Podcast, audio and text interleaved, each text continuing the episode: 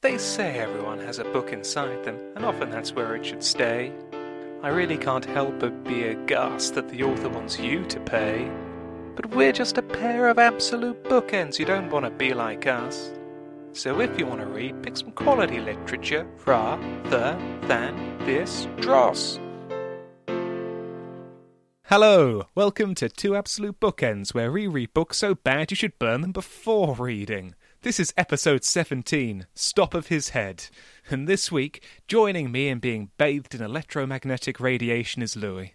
Hello. This time, we're reading chapter 13 of The Way the Stars Fall Rebirth by Lewis Stockton, whose work is now available on the Google store as a discount. So, you know, pick up them cheap ebooks, people. Come on, needs our support. So, let's see what happened in this chapter.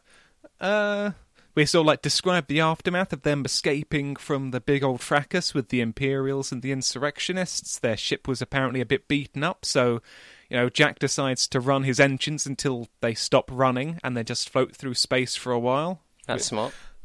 Uh, yeah, but uh, I I don't have time to get onto that in the summary. So, and then they find a planet that they decide that you know they could dock at, have a bit of shore leave, aside from the fact the planet's covered in acid. But you know that that's irrelevant. You know what I mean? But yeah, they can find this planet, repair their ship, you know, have a bit of R and R.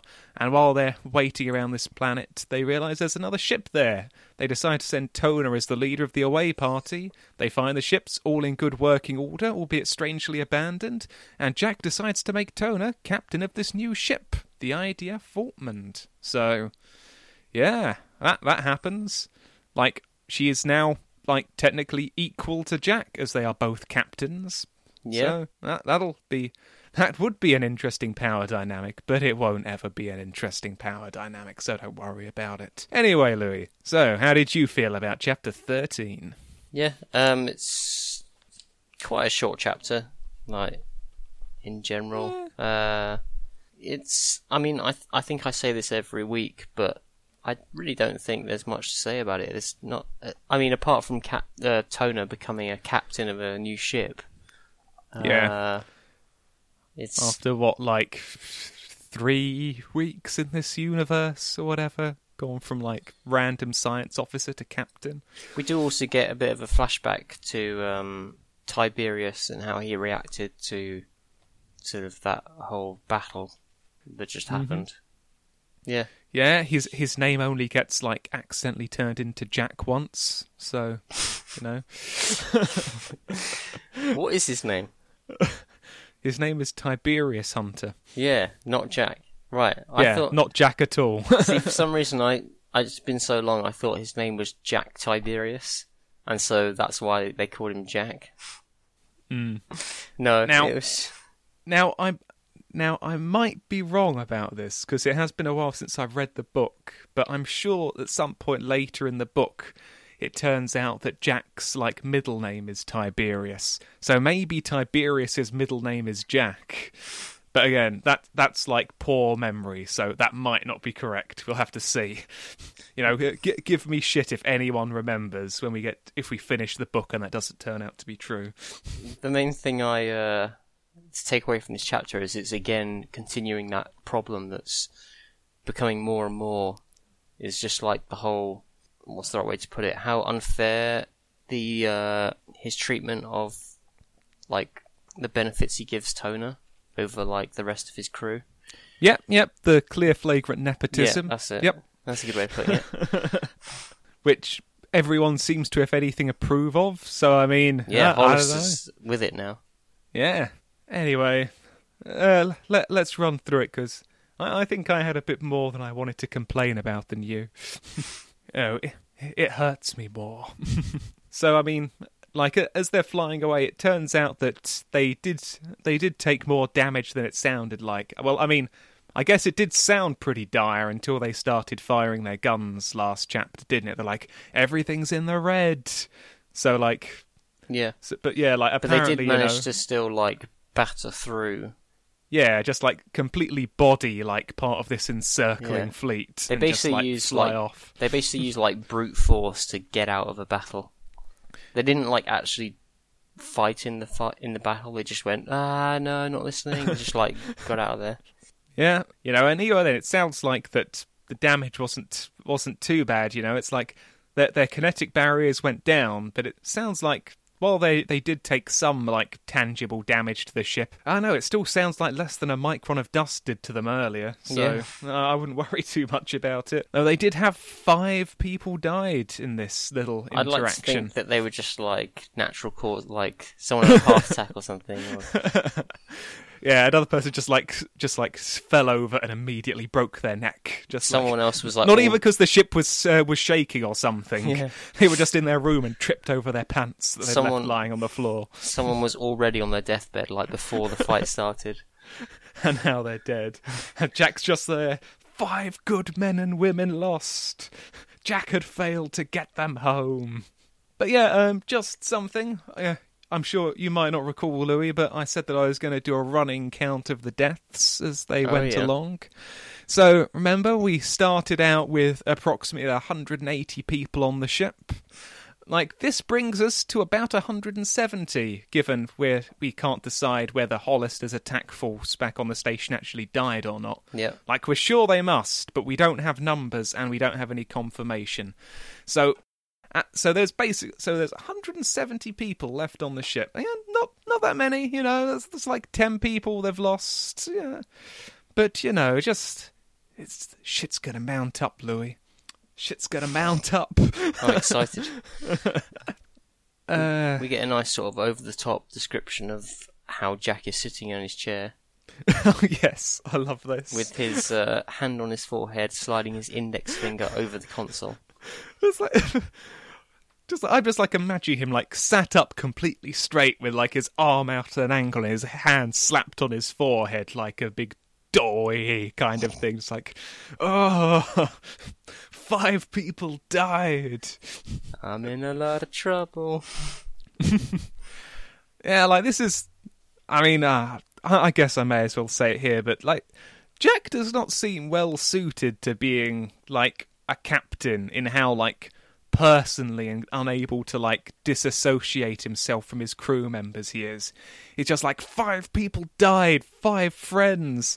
Just like, oh, I just feel so guilty for letting them die Yeah, which he says in a minute. And like, yeah, you know, like two things I'll say as defense. Like, you know, y- you shouldn't be like blasé that they died, but he should be able to like turn it off a bit and like you know put being sensible and rational about it over freaking out the head as the head of the ship just being like yeah they died you know I'll, I'll mourn for them when we're back in our universe whatever just gotta gotta stay stalwart and I'll, uh, the other thing I'll give him is that I guess he is a trading captain so this probably shouldn't happen that often yeah. I guess.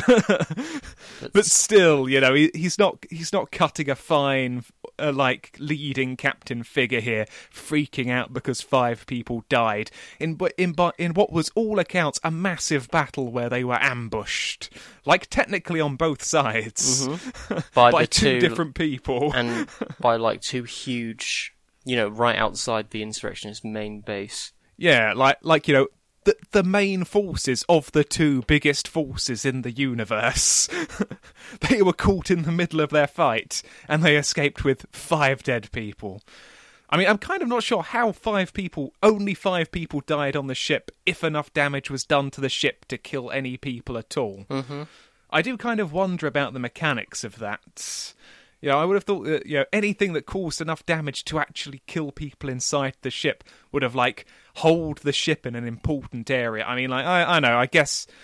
I mean, I guess like they'd have blast doors, so like the whole thing doesn't become vacuum, and you know there might have been like five people working on this one engine that got blown up at the same in one place, kind of thing. But you know, it does make me curious about the mechanics. But yeah, that's not not strictly wrong. I'm just being picky. And I like how Toner um, tries to console him by Mm-hmm. going up to him, going up to Jack and saying, "You did, you did the best you could, Jack." And then Hollister makes his way over and says the same, but added Captain instead of Jack. Like what brilliant, like brilliant work from Hollister. So she's like, "You did the best you could, Jack." And he just walks over. You did the best you could, Captain. Toner's just like, "The fuck." That's what I just said. Hollister, that's stealing. show a spark of originality. Ah, but he changed it.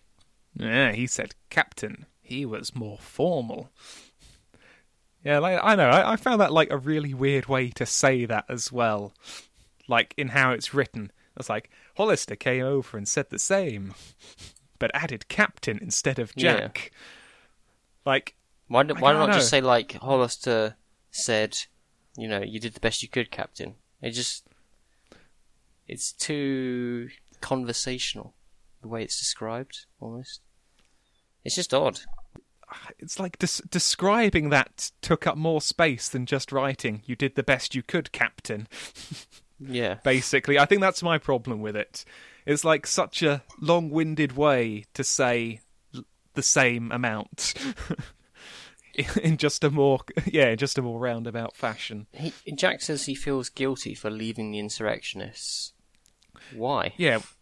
And especially when at the end of the last chapter um what what was it he said? Yeah, just like Jack says, clear us away ahead, leave these bastards to burn. Yeah, I feel Next sorry. chapter, I feel so guilty. this guy's so emotionally all over the place. He is not fit to be captain. but yeah, like, and one thing, and then when, when, and then like Hollis's response to this is, from what you told us, sir, they were going to do exactly the same as the Imperials, use us and the ship for their own gains. As Miss Strike stated, you did the right thing leaving them. When did she say that? Yeah, there's a lot in this chapter that's you're just like, uh, how? Like when? Yeah, it's like, what happened? Where? Did it? I guess that was when Okay. the author just went like, and yeah, they suddenly got to the ship and then they escaped. Yeah, like you know, it, it's off page. You know, we've got to read between the lines. Like, ah, because because Hollister said that there, Toner said it earlier. Yeah, right. there's there's read between the lines and then there's read between the Mm. pages. then there's make your own adventure. Yeah. But yeah, then I have questions about like Jack's decision to help them escape. Yeah, so to escape the system, they are apparently running their engines like constantly, like Mhm. until they shut down. Yeah. like you know like, i've like that that doesn't sound like uh like that uh, that would be much but i actually have quite a lot to complain about about this aside from that being so obviously stupid like why like like they're out of sight of the enemy they cannot see anyone following them at this point I mean, like, I know in like space distances and light speed, being like having visual contact isn't like a particularly important thing, but but you know, you get the idea. Like you know, they're like past the point of being able to monitor if they're being followed or not, and rather than reserve having the ability to actually steer their ship and you know like speed up and do any significant maneuvers, they decide to run their engines until they basically break. Mm-hmm. And then and then go out of commission for 12 hours. And then just go it's okay we'll just go forward on inertia. This is fine. This is fine. Like there there is no reason why we'd want to have engines in these next 12 hours. What why not fly on inertia while still having the capability to use their fucking engines? Why didn't they get close to their engines failing then decide to stop there and then just fly on inertia until their engines cool down. But they would still have the ability to use their bloody engines. Why? Yeah. Why? Why overstress their system that much? I mean, you know, it's not good for anything to run it for so long that it overheats so much it shuts itself off. He doesn't You know, cope that- well under pressure. He's just like, Like- uh, full steam. I don't know. Like, you know, that's not generally good for for anything that for any mechanical thing if you run it for so like so long that it gets so hot that it has to turn itself off. Like if that happens with your computer, it's because it's you're running it too hard. It's not being adequately ventilated. If you do that too much, it'll cause serious damage to things in it. But yeah, and even beyond that, how, why why can't their engines run all the time? Like, what are they doing? What does has Jack like put them up to hundred and fifty percent or something? Whatever that would even mean. Like, is he has he like ramped the engines up just so high that you know they have like a limited running time? That Uh. seems weird on the ship design part. Yeah, I mean, it could be that the engine is built to like run on a certain level of power, but it, you can like overheat it. Like when you know how you overclock a you know graf- Yeah. graphics card or whatever. That I kind just- of thing. Yeah, like I'm guessing that must be what how he was running it if it was running so that it breaks like this basically. Yeah. But if that's the case, why after they were like clear of like noticeable pursuit did they not just start running the engines normally? Yeah. Uh, that I don't know. And also, just I've got I've got uh, take umbrage with the phrase. What's what does running hot actually mean? Like I know what it's supposed to mean, but what does it act in this context? But what's it actually mean? Um, I mean, I- I guess what he's trying to say is that they're running hot. Like, Because I googled it, and to run hot is a is a slang word which either means to drive a police car with sirens and lights on, or to be ahead of one's schedule. yeah, That, that's what I got from googling it. I think he means that the engines are literally hot. Yeah, that's what I think he means too. But it's just, I just, I just, okay. I don't know what it mean, what it's supposed to mean. No, well, so, I know what it, I know what it's supposed to mean. I don't know why he picked those words to mean it. I like how during all this he asks his crew to, you know, help try and fix up the ship, and then they can have a few days to try and relax. And that the hmm. crew loves that idea because ever since they've entered this dimension, all they've been doing is like repairs, battles, work. Yet, like Jack has the time to like fuck about with his red-headed fuck buddy, like you know, Yeah. all the time. Have like dinners every night, you know. Just what? What work have they been doing? They've been like docked for like a large portion of the time. Yeah, but you know, but the docking at the Insurrectionist base, they were repairing the damage from escape from the Deep Space Combat Observatory Station. You know, they, they had Jack had work for them. repairing the engines they've just, just broken. Mm. Oh yeah. What, one last thing about the engines, then I'll shut up about it.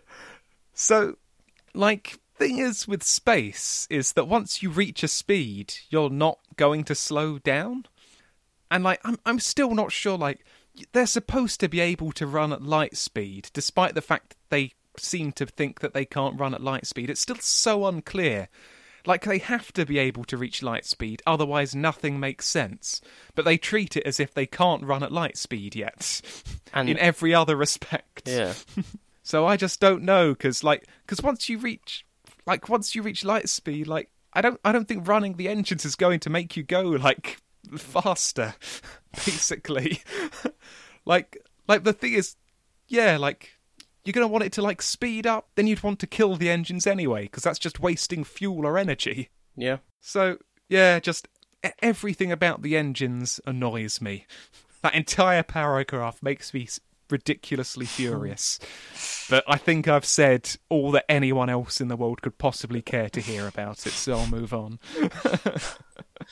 Um, and then then Jack takes Toner to the med bay to have the tracker removed, and this is the first time we're ever hearing about a tracker being Yep. in her. And it appeared that they had put it into her body uh, when she had been unconscious on the Deep Space Combat Observatory Station 58, back when she was being attempt attempted gang rape. Yeah, I'm surprised they found the time to like bug her amid the rape amid the rape threats. Yeah, but also like, how are they just now discovering that? And like, well, Well, apparently they had nothing on their ship that was like testing for outgoing signals or anything of the kind. Yeah. we're never told about outgoing signals strong enough to like literally go across like solar systems. You know, like I'm not sure quite what these would be, but you know, th- these aren't going to be like insignificant radio waves. Like you Yeah. would have thought they would have had something on their ship to pick up the fact that unexpected broadcasts were coming out of it.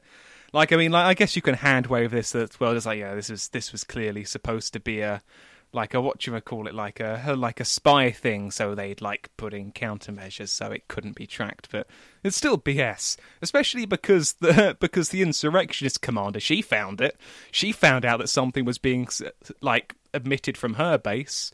I have no idea why she waited until the Imperials attacked her before making this information clear. Also, I But- just yeah, I still can't Whatever. get over like how does how do they know that she had something inside her, and how do they know it was when she was in the Deep Space Combat Observatory Station? Well, I guess uh, I'm guessing that after Commander uh, Revan Sharpwell, hmm like like said, ha, and Toner was like broadcasting. Jack was like, "Ah, not my Toner." Uh, scan her. I was like, "Oh shit, she's been su- she's been submitting this massive, obvious like signal wave, like from this patch in her arm. Oh shit, I guess she must have been like tagged." And and there's like, "Toner, did you do you remember getting tagged?" And she's like, "Well, no." And we're like, "Well, I guess that must have been when you're unconscious." I mean, it, they can only be assuming that. I mean, I also don't know when else it could have possibly been, but you know, it's not like they were like, "Yes, that's definitely." You know, we've seen it. We know now. They're like, "That's when it must have been." That's their well-founded assumption. And then uh, she decides that like a ship is no good if a captain is burnt out too. So uh, they go back to their his room and and she gives him a massage, Mm. uh, which which allows us to to visit a flashback. Actually, What? And while giving him the massage, the removal of the tracker did not hurt her at all. It was not even sore, so she could easily help him without hurting herself. I love how you had to like. Thank God we knew that the massage didn't hurt her. yeah, That was my first thought when it, when it said that Toda was going to give Jack a massage. I was like, shit, shit, son, this is pretty steamy, but hold the phone. Is this hurting Tona?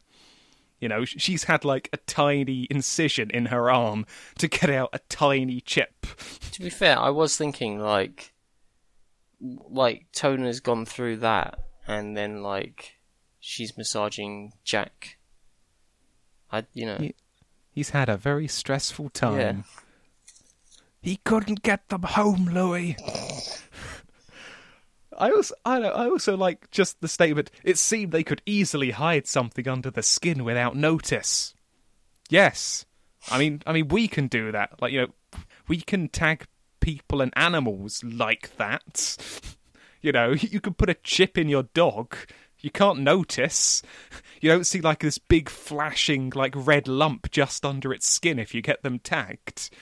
It's not hard to like put something tiny under people's skin without being able to notice it. I mean, like maybe it's a little high tech that there wasn't even like a red mark or something, but you know, as as Jack's pointing out, I'm flying around in a spaceship like this is science fiction. You know, this probably should be like the most surprising bit of tech he's seen all week.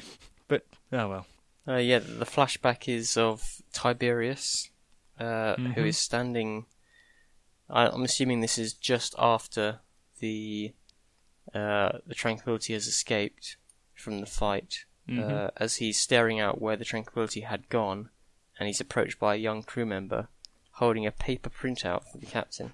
I love that paper. Why is the why is the Imperium so fucking old tech? Yeah, What's wrong with it? Like, like I would have thought, like, how many? they've had they have like- data pads and shit. Yeah. Where are their fucking iPads? Where are their tablets?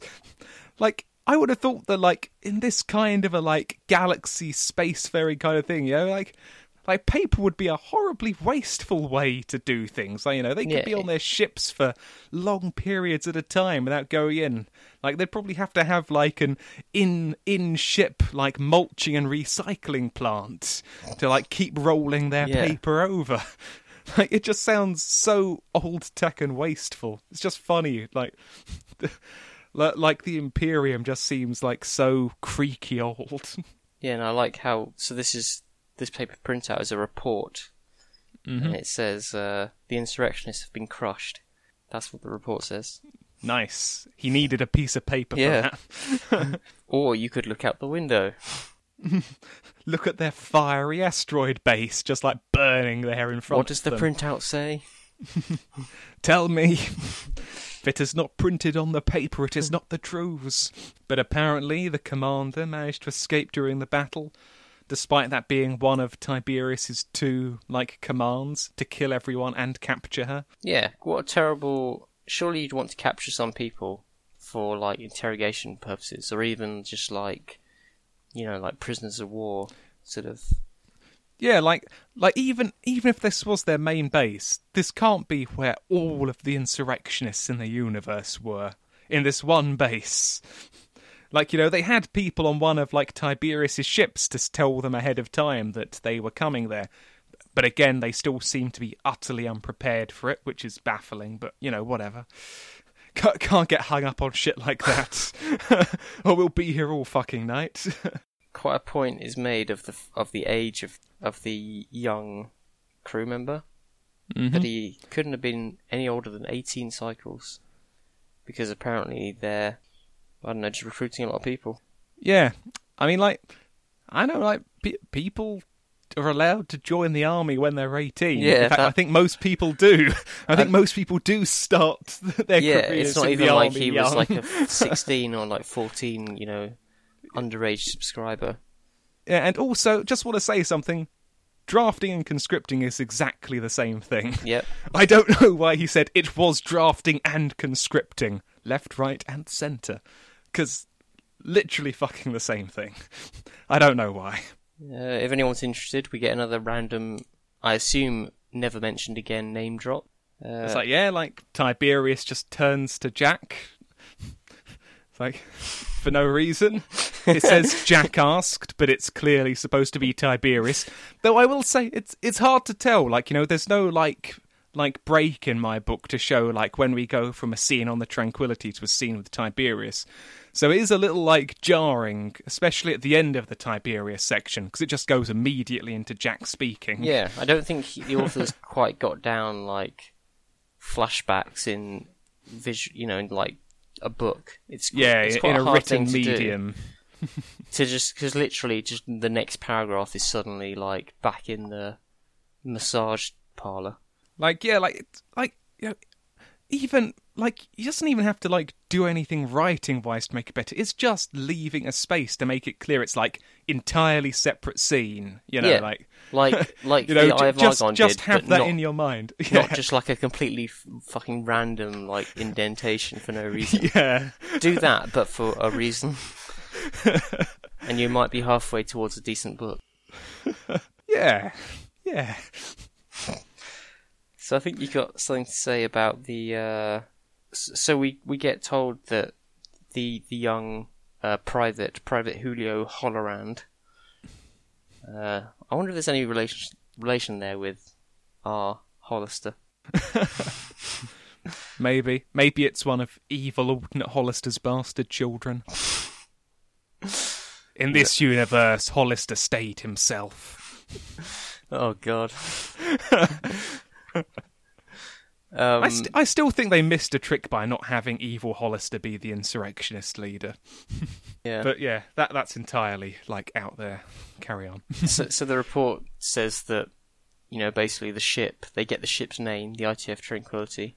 yeah, I, I don't see how how would that be being broadcast from the ship because it's not like they saw that it was painted on the side or something. It's like yeah.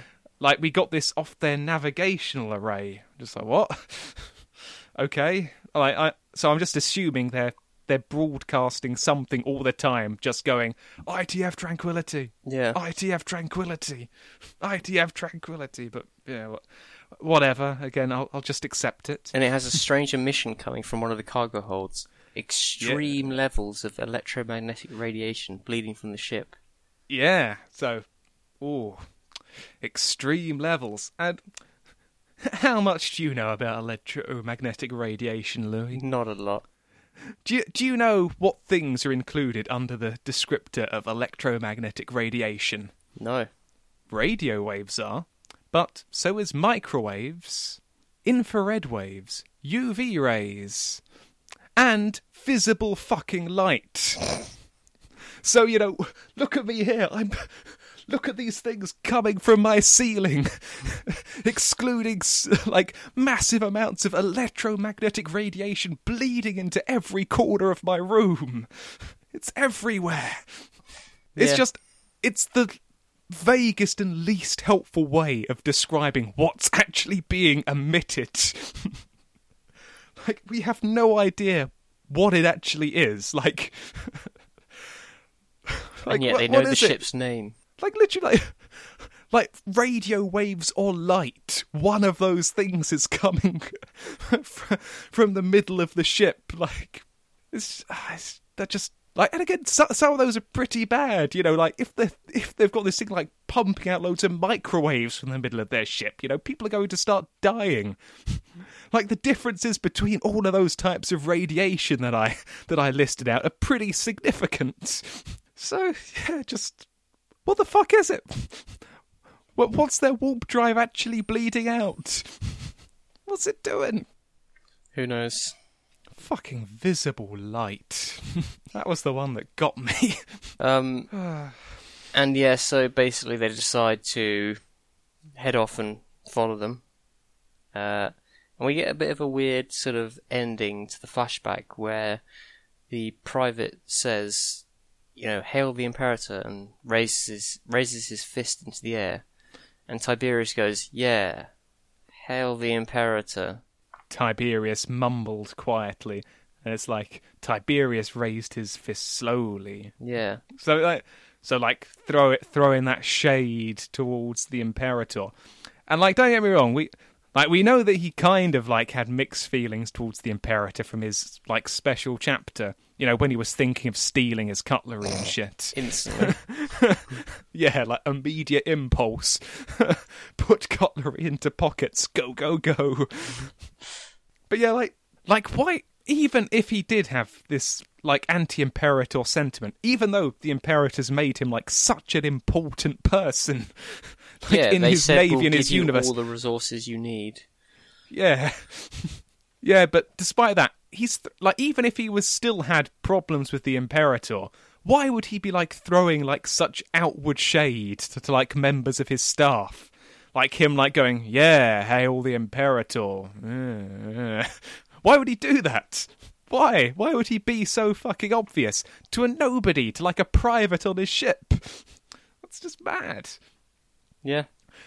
Oh, and like, and and related to to, to Tiberius's captaining ability, like I did find I find it a little odd actually. Think about it that he didn't send anyone to follow to follow the Tranquility because like earlier on it talks about at the beginning it talks about how the Tranquility has no shield. You know, it's like taken damage. It's not in a good way. And you know they've they have got the insurrectionist base like proper fucking wrecked and mm-hmm. surrounded. And wasn't know- the like orders from the Imperator to specifically get the ship? Yeah, that was like that was their main one. That should be his main priority. That was his actual mission. Like, yeah, br- breaking the insurrectionists. That's great. That's gravy. He wants to do that, but it wasn't his mission though. Yeah, But yeah, and, like- and it's not like they definitely couldn't follow because the bat, even though it is a battleship, so you'd think it would be slower than like sort of smaller frigates, which they had. Mm, maybe. I'm not sure quite how that works. Like, if if you can, if they can hit warp speed, like light speed, I think their mass becomes kind of irrelevant. I mean, I guess speeding up to it. I, I don't even know how the if fuck my any of kno- it if works. my knowledge they don't know how it fucking works. If my knowledge of space is accurate and my knowledge of, of space comes entirely from playing Eve Online, Right. Okay. so this will be fantastic. Carry on. frigates are faster than battleships. Now- Obviously, at warp speed, it's The Uh, thing is, You see, in, in E, is- in that game, even at warp, like maximum warp speed is different. I'm not sure if that holds true to real life because, like, there's no wind resistance or anything. You know, like, like there's nothing really like stopping it from moving in space to slow it to slow it down. And a battleship be able to have like way bigger engines on it. So I don't know. I don't know enough about space either, but I wouldn't have thought that. Like, I wouldn't have thought that that would necessarily hold true, but I guess it might. Oh, oh, I'm willing must to do, give it's in them the that game. one. Oh yeah, of course it's in Eve. Yeah, they don't have, you know, they don't have gameplay concerns or anything. no. But yeah, it's just like, but yeah, basically my point is just, you know, they might never have this opportunity again because like the tranquility was there, taking a pounding from both sides by the insurrectionists and from and from the Imperial Imperials attacking. So, you know, its shields were down. It had been taken by surprise. They were having to just wait there for Jack to get there in like a little shuttle pootling along. You know, it's like going between the ships. So like so like this like they're never going to catch like the tranquility at a more inopportune moment where it's like more got its trousers caught down. And like and at the end Hollister's like, "Oh, I know how to follow them now." I mean, I'm assuming that was because of the bug on toner, which they know about and have removed now. Mm-hmm. Like, like that was that was a strong assumption to make that they wouldn't work out that they were clearly followed to the insurrectionist base when, you know, even if they hadn't been told by uh, by the insurrectionist commander, they should have had an idea that maybe they were somehow being tracked and they should maybe look for something like that because it's a little suspicious that they followed them so quickly and so exactly. So yeah, basically, this seems like the biggest chance to capture the tranquility Tiberius will ever get, and he just lets it slip through his fingers without giving a single shit. That, that that's it about that. yeah. Um. So then we're just thrown thrown back into the massage. Uh, yeah, it goes straight from "Yeah, hail the Imperator," Tiberius mumbled quietly. I just don't know what to do, Toda. etc., etc., Jack mumbled. so, yeah, you know, seamless. Like, actually, in the worst possible way, seamless.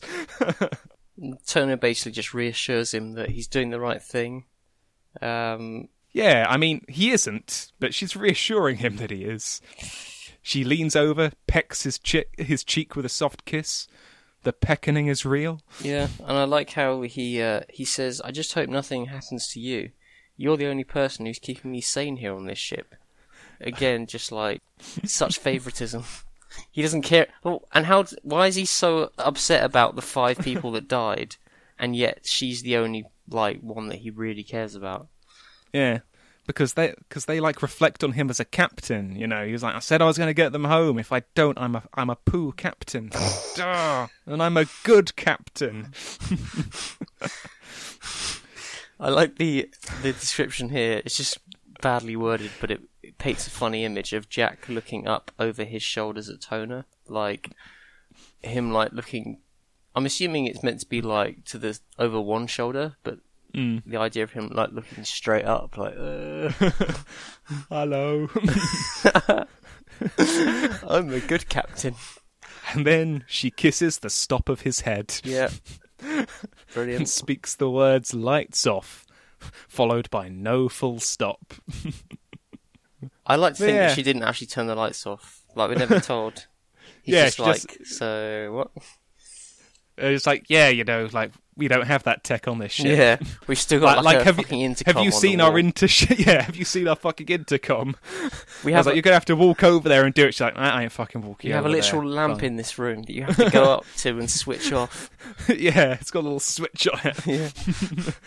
I was like, what? Why did you think we'd have voice activated lights? Yeah, she's like, Look at this on, place. clap on. Toda plus want to have romancing. And then I, lo- I just love how the next paragraph starts. Uh, te- Wait, oh, what? uh, before you start, I wanted to go back to something. Okay, of course you do. Uh, yeah, because I'm not I'm not letting this chapter fucking end. so it's like you know you know where it's like Toda's reassurance. A lesser captain would have given up now and sided with one of the factions. You have guided them with honour and purpose. No, no. A sensible captain probably would have joined with one of the factions rather than pissing off the two main forces in the galaxy to the point they're both trying to kill him and capture his ship. And and he's he doesn't have a he doesn't have a purpose. He's got a purpose in the sense that he wants to get home, but he doesn't have a plan. They're aimlessly floating around space. They don't know where they're going. They have Yeah, he no has no actual plan. plan. I don't know what I'm doing. but but but it's with honor and purpose. Just with what the fuck? No, literally not. They're just, they're basically going like, maybe if we go over here. We'll find. I don't know another wormhole. You know they've not actually got. As far as we could tell, they've not actually got any information on where other wormholes will be. They're just flying, and I'm not even sure if they've explicitly said they're looking for other wormholes to get home. I don't recall them ever saying it. No, Not to my, not to the best of my knowledge. So they are literally, they are just flying in a straight line away from the fight at the insurrectionist base, and they've realised there's like a planet here, and they're like, oh, there's a planet here. I guess we can wait here to repair. That's the extent of his plan. wait at a planet to repair ship, then question mark. so yeah, that said, I will say that while I gave him shit for not joining one of the factions, he also didn't have a chance to, because both of the factions were written to be so immediately and retardedly evil that, you know, there was never actually any, like, reason to join either of them. Like, they both basically fucked him over and decided to attack him without any good reason anyway. You know, like, so it's it's just retarded like all over on all levels down. Like you know there is no nuance in the imperium or the insurrectionists. It turns out they are both just pants on head retarded and evil with no redeeming features. You know no, no look at the nuanced terrorists of the insurrection fighting against this oppressive empire. No they're just evil idiots as well. But yeah. So yeah you you can go on now. Um, yeah. So they they make their way into the new system, and uh, basically start orbiting the largest planet for some reason. mhm Why? Like, again, it go- comes back to what you just said. What what is their what what are they doing? What's their plan? Oh, let's orbit this planet, maybe. Yeah, I mean, like, like I don't know why, why, why do they want to be orbiting a planet? Have they What- had no why is- meetings about or anything about like what are we doing? Like, Well, well, you know, it, it seems that like that their war council basically is Jack Hollister and Toner. And Hollister just does whatever Jack says. Toner has no fucking idea what's going on. Jack's an idiot, so apparently not. yeah, and this is apparently a class N planet, uh, Yeah. which is barren, high temperatures, uh, no, not a decent atmosphere, only carbon dioxide, acids, and sulfur. But yet, what? Surely, it's just occurred to me. Surely, being in orbit is what isn't. How's that helping them do anything? It like makes them easier to spot because they're now near like planets, like these big obvious things in empty space, mm-hmm. as opposed to a speck just floating in empty space. And you know, gravity is actually putting some stress on the ship if they've got enough gravity to orbit it. I mean, like, not significantly, but it's still like, it's still something that you then have to worry about rather than just floating dead in space. Yeah. I mean, It's, it beats doing nothing. That's basically their idea at the moment, right now. I think. I- I guess, I, I guess, like, reaching a planet's calls for celebration. Let's do it, even though there's fuck all at the planet. But, Yeah. ah, whatever. They're just like escaping from the battle. Like, yeah, we did it. Now what?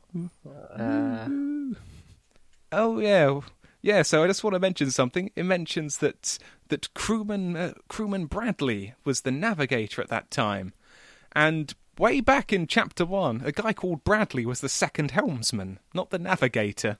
Maybe it's. I mean, maybe it's a different Bradley. I suppose it's you know, it's a ship of 180 people. you're But, bound you know, to have were- more than one Bradley. but they were both referred to only as Bradley. I mean, you know, I guess That's I guess maybe that's enough. You know, there's crewman Bradley and there's second helmsman Bradley. Of course, you can tell them apart. But you know, just just thought I'd bring it up. That's just lazy, confusing at best. Like, just pick a different name if it's a different person, or say he was promoted or something. Who cares? It's like, who is this guy? Crewman Bradley, the navigator at the time, of course, mm. because they rotate shifts. Yeah, I just don't think that's an effective way of running a ship. Like, there's got to be some sort of like information loss as like a new person comes in. What's the what are the people doing when they're not? Well, I mean, like just just because they have people on like rotating shifts, I mean, like they might like it's possible that pe- that it might all still be like overlapping. So it's not like an entire third of the ship just like walks past each other to go to their new Yeah, roles. you have like it might be like you know A team on, and you got like the night shifts. Despite there being no night in space. But you know, but yeah, like I guess you know, I guess it's like you know, just this guy switches over, then like a little bit later, this other person switches over. But each of those roles are in their own like eight-hour shift chunk. It's just the eight hours might not sync up across the bridge across the entire ship. So there isn't like the information loss of suddenly everyone not working and switching over. So they can be like, "Oh, hey, welcome, welcome to your shift." You know, Bradley's just done navigating and shit. Um, I don't know. I I, don't see how else you could do it. Right? If you want your ship to run twenty-four hours. I think what happens next it probably triggered you. Um, Mm. in that they see something that's low in orbit on this Mm. uh, on this planet, and like Jack's initial thing is like, "Is it a ship?" Like for some reason, um, Yeah. and they, we're told that there are there'll be uh, two more arms before the engines are cooled uh, down enough for a restart, so they could not afford another fight. And then we we look, Bradley tells us that yes, it probably is a ship because the sensor silhouette, apparently, uh, Mm. just like in Austin Mm. Powers. uh, it's a giant wang. Pay attention. Great stuff. I'm trying. Um, and then Jack decides, oh, let's go towards it. Yes. Like what? That it just Also- said like a paragraph before they want to avoid a fight because they don't they fucking don't have engines. Yeah, they- can't escape, or well, I mean, they can maneuver because they've got these little jets, but you know, they're like, you know, they're like for fine movement. You know, they can't do anything serious. These are for like, like poking them onto like the narrow, like small directories kind of thing. And Bradley But yeah, you- mentions that like it looks like it was a uh, based on the silhouette. It's a cargo transport, but here transports are battleships and battleships are transports. Um, and we get our first chuckle actually of this chapter there. Are you sure that's the first chuckle? I feel like we may have missed one. Mm, Maybe not. I think Maybe it's the first right. one. Ah, uh, I'd like I'll, to think I'll I, believe I wouldn't you. miss a chuckle. Yeah, that's the kind of man you are, Louis. It's a Never quiet miss a chuckle. chuckle. a quiet chuckle for a for just a a little bit of fun from Bradley over there at the navigation. Um, So, this week, Chuckle Vision. Oh, we have two juicy chuckles. That's a lie. One of them's quiet. A smirk and a laugh. Oh, not a bad week for Chuckle Vision. Back to you, Louis. Yes. So, um, so he makes that sort of half joke, half like recommendation that this might be a battleship. It might not be what it appears. And then Jack's still like, "Yes, let let's go towards it." Yeah, like I don't know how to feel about the fact that it sounds. I say like it's hard to tell how much Bradley's actually joking there, but I just like suddenly everyone's battle stations. Yeah, yeah, yeah, yeah. It's like he said that, and then literally the next sentence is, "The ship suddenly went into battle stations, and everyone manned their posts." Yeah, like, Oh, sh- and then it's like nothing happened. The other ves- vessel did not react to their presence. They haven't even like started. Are they supposed to see people move to their? they're in low Yeah. orbit and they're in high orbit. Are they supposed to like sense that pe- they've gone into like battle stations and like yeah. moved around the ship? That's like, oh shit! I hear a ruckus on that ship up Yeah. there. So then he decides to move closer towards them for some reason. Yeah, in battles. Well, they're in battle stations, even though they can't afford a fight. So you know, let let's get all up in their business and provoke them. I don't know enough about this, and I just I'm sort of going off something I heard once, uh, and it's Mhm. actually based off the film Gravity. I don't know if Right. you've seen it. I think I have. The one keep- with San- Sandra Bullock and George Clooney, and they're in space, and uh, Mm, there's not much more to it really than that. wait, think the, I saw the first like 15, 20 minutes is basically them like orbiting a thing, repairing it. I don't think I have talking. seen that one. I, I, there was there was like a few years where a lot of space films ca- ca- Yeah, came was- out, and I thought that Interstellar. yeah, and I think that whenever I I've seen one of them and I can never remember which, but I don't think it's Gravity. Well, anyway, I believe it was uh, Neil something that guy. Neil deGrasse Tyson. Yeah, that's. Tyson. Uh, Neil Grass Tyson. Uh, Close enough. I mean, I got it wrong too. he, uh, I seem to remember him saying, or someone saying that in that film they use to get to like a a they they basically get stranded in space in their spacesuits and they want to get to a space station they can see. And so they use these like thrusters to propel them towards it that are on their suit and he's basically saying that that's not how space works and you can't just like use a thruster to propel yourself like a jetpack in like mini directions you know making quick changes I, hmm. I'd, I'd like to find out more about that but yeah i'd just like to point that out cool. I mean, it could be true. I, I don't know enough, enough about space physics.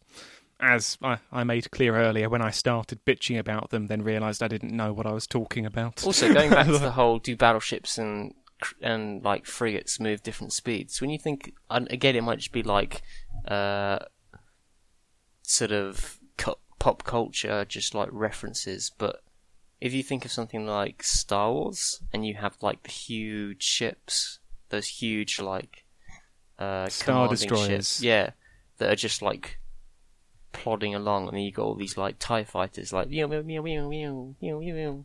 you know, science. yeah, Maybe they're traveling the same distance. I don't know. uh, I, I think we're way out of our depth here. Maybe we should start writing a science fiction book. Yeah, I mean, apparently our space physics would be about as accurate as in this one.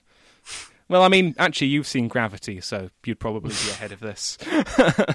you know that you, you know that you can't propel yourself. I know that I heard someone say maybe that you can't do that. Still more research than seems to have gone into this, so that's cool. yeah, I, I like I like Hollister, Captain Obvious. like they're saying that the ship seems to have zero life signs, and he says all the escape pods were jettisoned. They could have abandoned ship. No shit, Hollister. Hollister mentioned as he pointed out the open ports where pods used to sit. Yeah, I wonder what they used their escape pods for. Definitely not abandoning ship. No one had ever used their escape pods for that. That's what you get rid of your shit in. You just shit in an escape pod until it's full, then shoot it out. So they decide that they might want to salvage this for parts because it's, you know, unoccupied.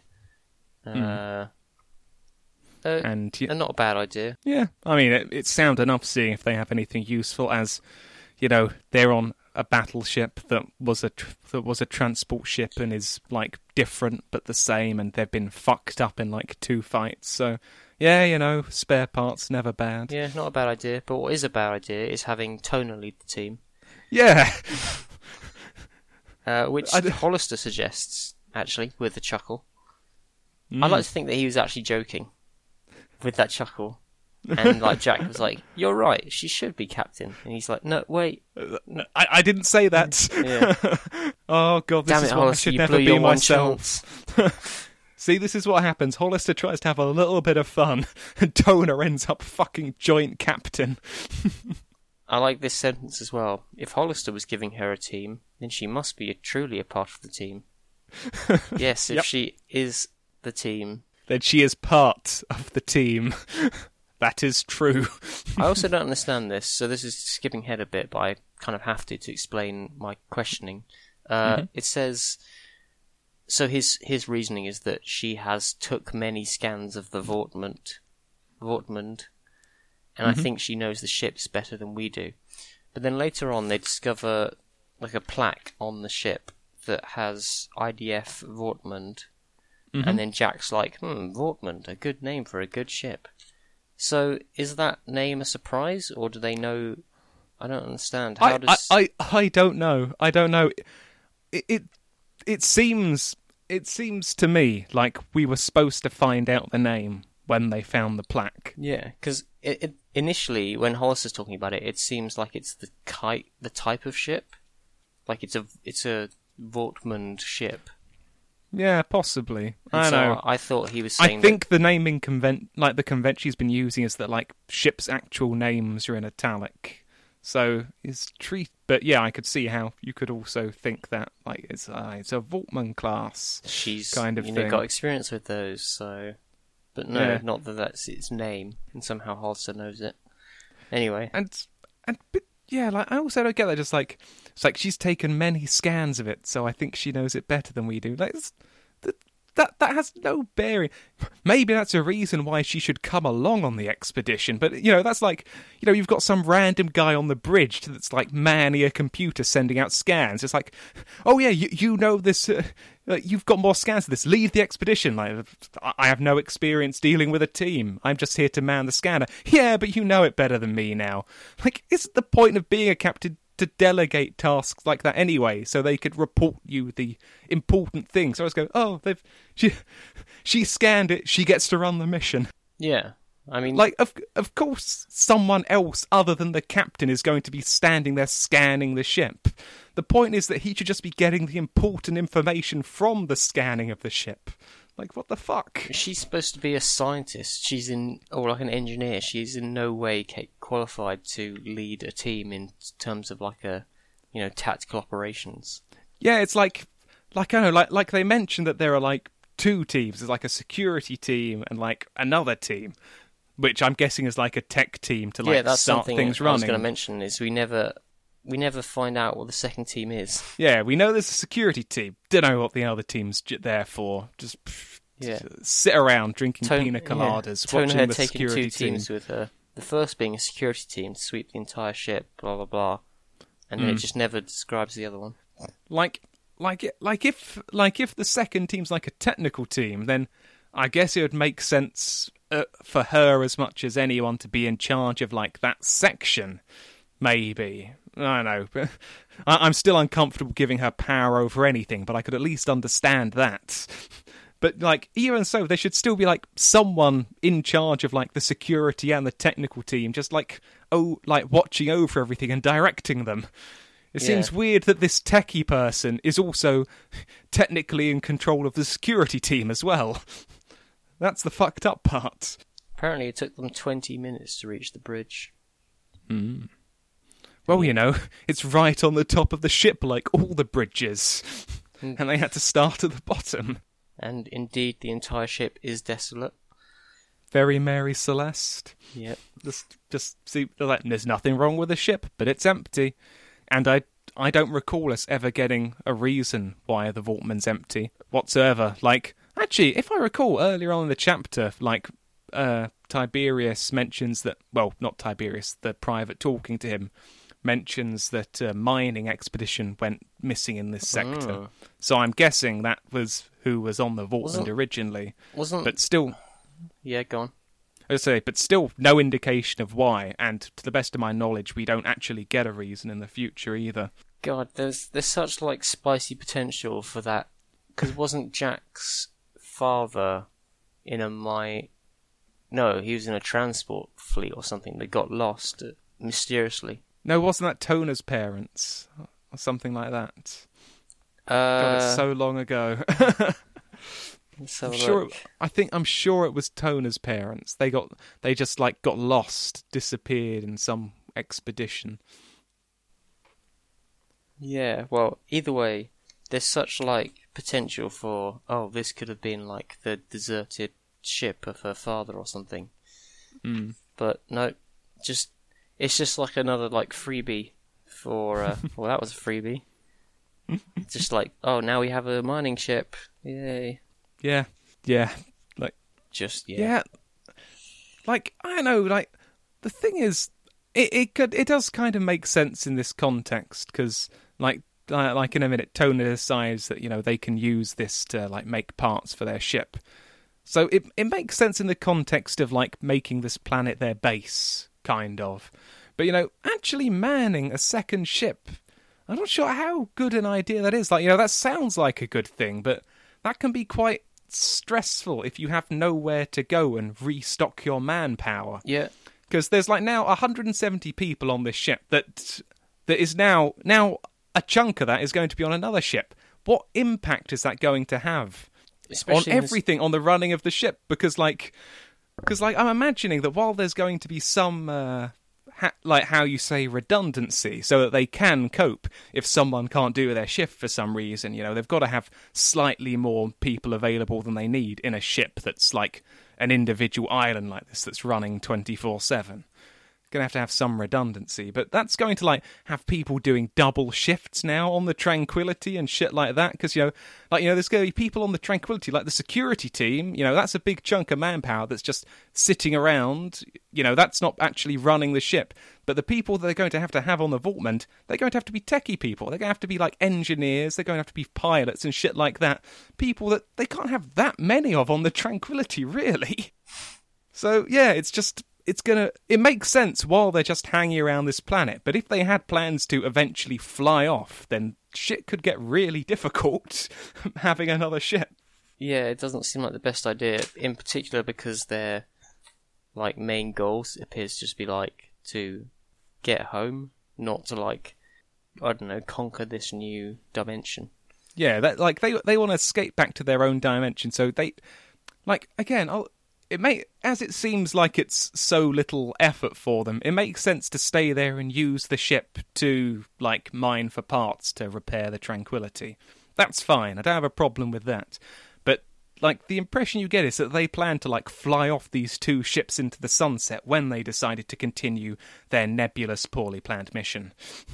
So now that that's not a good idea at all. After they're happy that they've got everything they need, they should break the Vaultman down for parts and then fly off and leave it behind. Yeah, and apparently Tona is talking to Jack through her. Actually, I don't know what she's.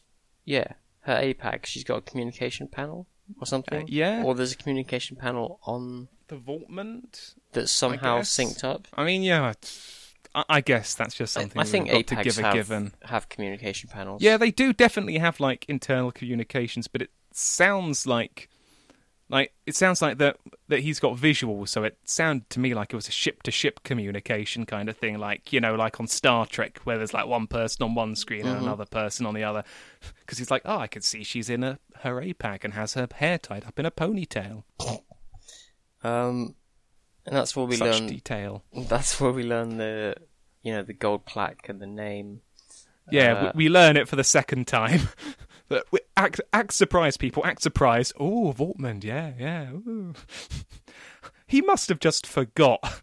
He must have just written it at the first time because he was going. It's like, well, it's it's the Vaultman. That's the name of the ship. Just like, ah, so yes, you, she's taken all these scans of the Vaultman. maybe just Jack didn't know. Maybe Jack's just an idiot. Or maybe Tona's an idiot. Maybe they're all fucking idiots. I don't think there's a maybe about it. um, yeah, and so Tony comes up with the idea of we can use this ship to collect minerals and then make our own parts. Uh, collect minerals so can make our own parts. yeah.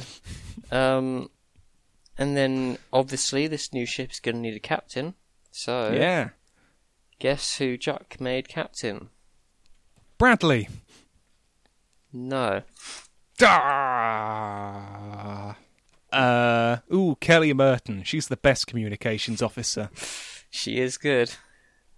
But you don't I mean, to take- definitely not. Definitely not Farron. He- I mean, you know, they're not going to miss him on communications, fuck but Farron. you know, he's also shit at his job. Nope. Corporal Franks. Nope. Captain Shrike. Oh no. Oh no. She went from leading a team to captain.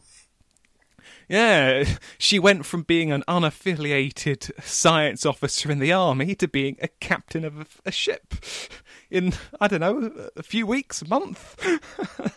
And all it took was to fuck the captain. yeah, yeah, no, no conflict of interest here. None whatsoever. That's fine. This is fine. There's nothing wrong here. She nearly She's passed out in shock. Squeaking a yes, yes, before actually jumping in joy. Mm. She darted to the captain's chair, brushed off the dust, and sat down. Uh, Tona spoke with a sudden air of importance before letting out a childish giggle. Mm. Why does Jack do this? in such like this is he just why does he just like throw weird like he just throws out uh how you say uh promotions yeah.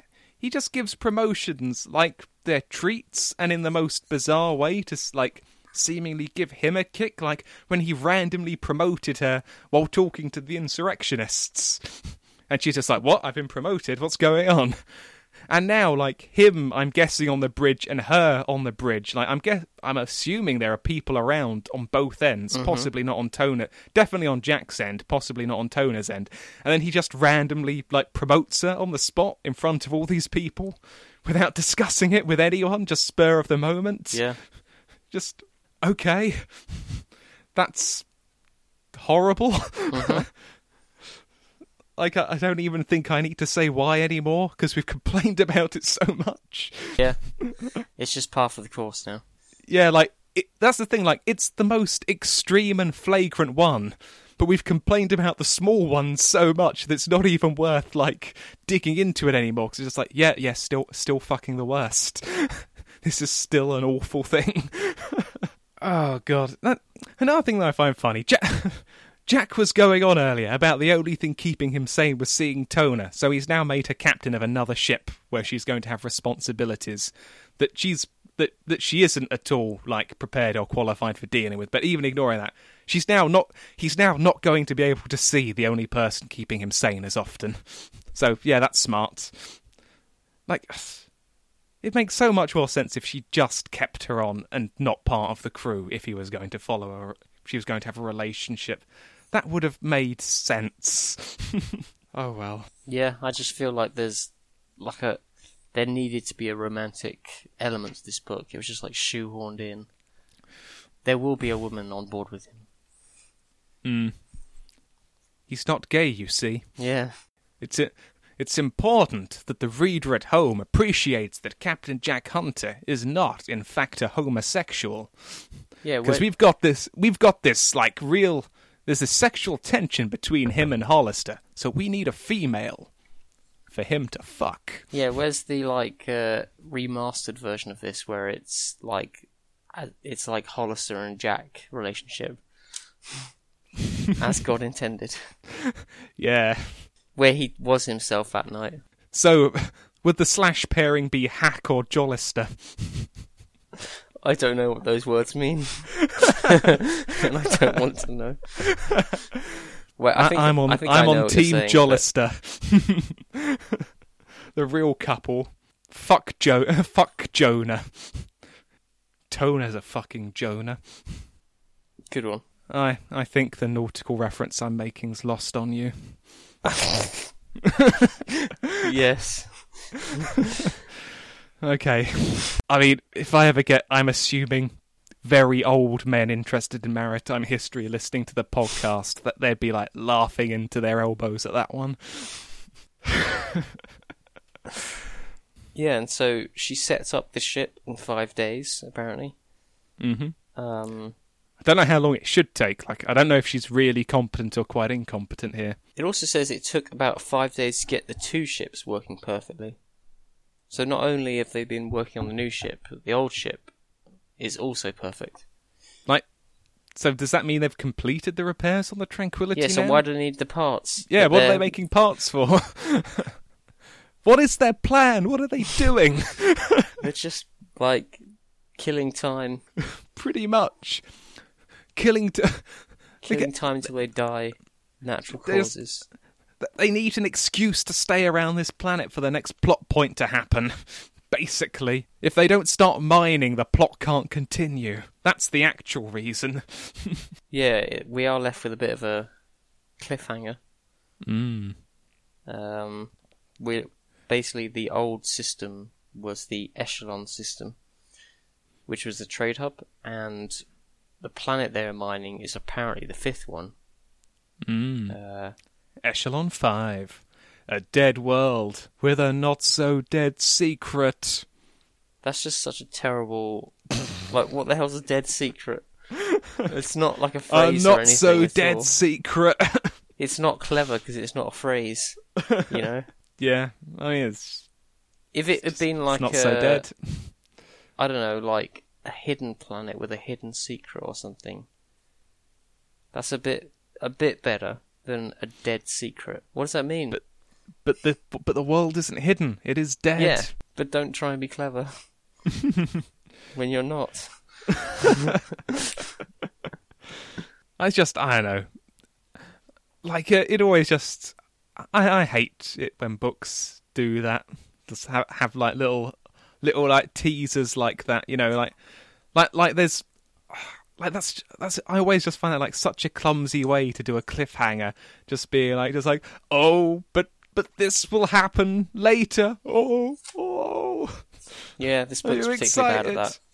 Yeah, like I've I've I've come across it in other books too, and I'm rarely a fan of it. Like like like I don't know, like like sometimes it in, it does depend on the style of the book. Like to me, it I dislike it especially in this book because it's generally so out of place. It like just like suddenly like goes to like this big sort of like to this big narrator voice, just like a not so dead secret. Viewers at home, tune in next week to the way the stars fall, where Jack and Tona will start mining. Yeah, And that's uh that's, that's, the chapter. yeah. It's chapter thirteen. I mean, and yeah, like now we we've started the next arc basically, and th- this does lead somewhere. The Vaultman and mining on Echelon Five. I'm not af- I'm not afraid to tell you, and it does last for more than two chapters. the next plot thread that gets pulled, just in case you. know, Not he couldn't think of enough plots to have like another one for every two chapters. The next one lingers a little bit, but yeah, I mean, I, I'm done. I mean, I, I talked about engines for far too long this week, so I think I owe it to the listeners to stop talking. you got anything else to say? Uh no, I'm just uh as always excited to see what comes up next. Yeah, it's gonna shit's gonna start getting real. That's, that's all I gotta say. Gird yourself for the future of the Vortmund and the Tranquility, and ugh, Captain Shrike. Like, how's how's that gonna work now? Is she subservient to Jack? Like, is Jack now like a commander technically because he's in command of a fleet of ships, or or do the people that Jack gave to Tona? I'm, I'd actually be interested in knowing how many that is for for later things to do with my body count. I have a feeling that I'm going to have to make a lot of assumptions on how many people are on the vault. I decide are on the Vaultmund, but that, that's that's a discussion for another week. But you know, are these people are they now like directly like responsible to Tona? Like, if Jack gave them an order and Tona gave them an order, who should they listen to? Because they're both captains now. He's promoted her to his level. Uh yes. I mean, I mean, like we all know that they should, by every logical thing, just listen to Jack because he's clearly in command, and this is clearly a toy for his red-headed fuck buddy being made a captain.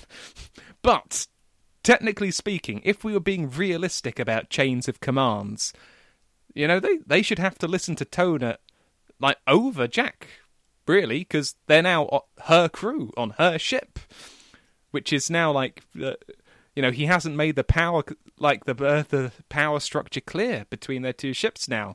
Like, I mean, I know I'm being pedantic. I know that it's obvious that she's not going to betray Jack because that'd be an interesting plot with ramifications and insights into humanity. But you know, but you know, just, just as a hypothetical of me being an arsey bastard, you know, this does raise potential problems about who they're meant to listen to in a crisis. But yeah, now now I think I actually am done. Nothing else, Louis. No. cool. So we've been two absolute bookends reading chapter thirteen of The Way the Stars Fall Rebirth. Next time, we're gonna get started in some deep, dirty mining action on the Vaultmund with Tona, and you know, follow our social medias, though nobody does. And we'll see you next week, my good fellas. See ya. Boy.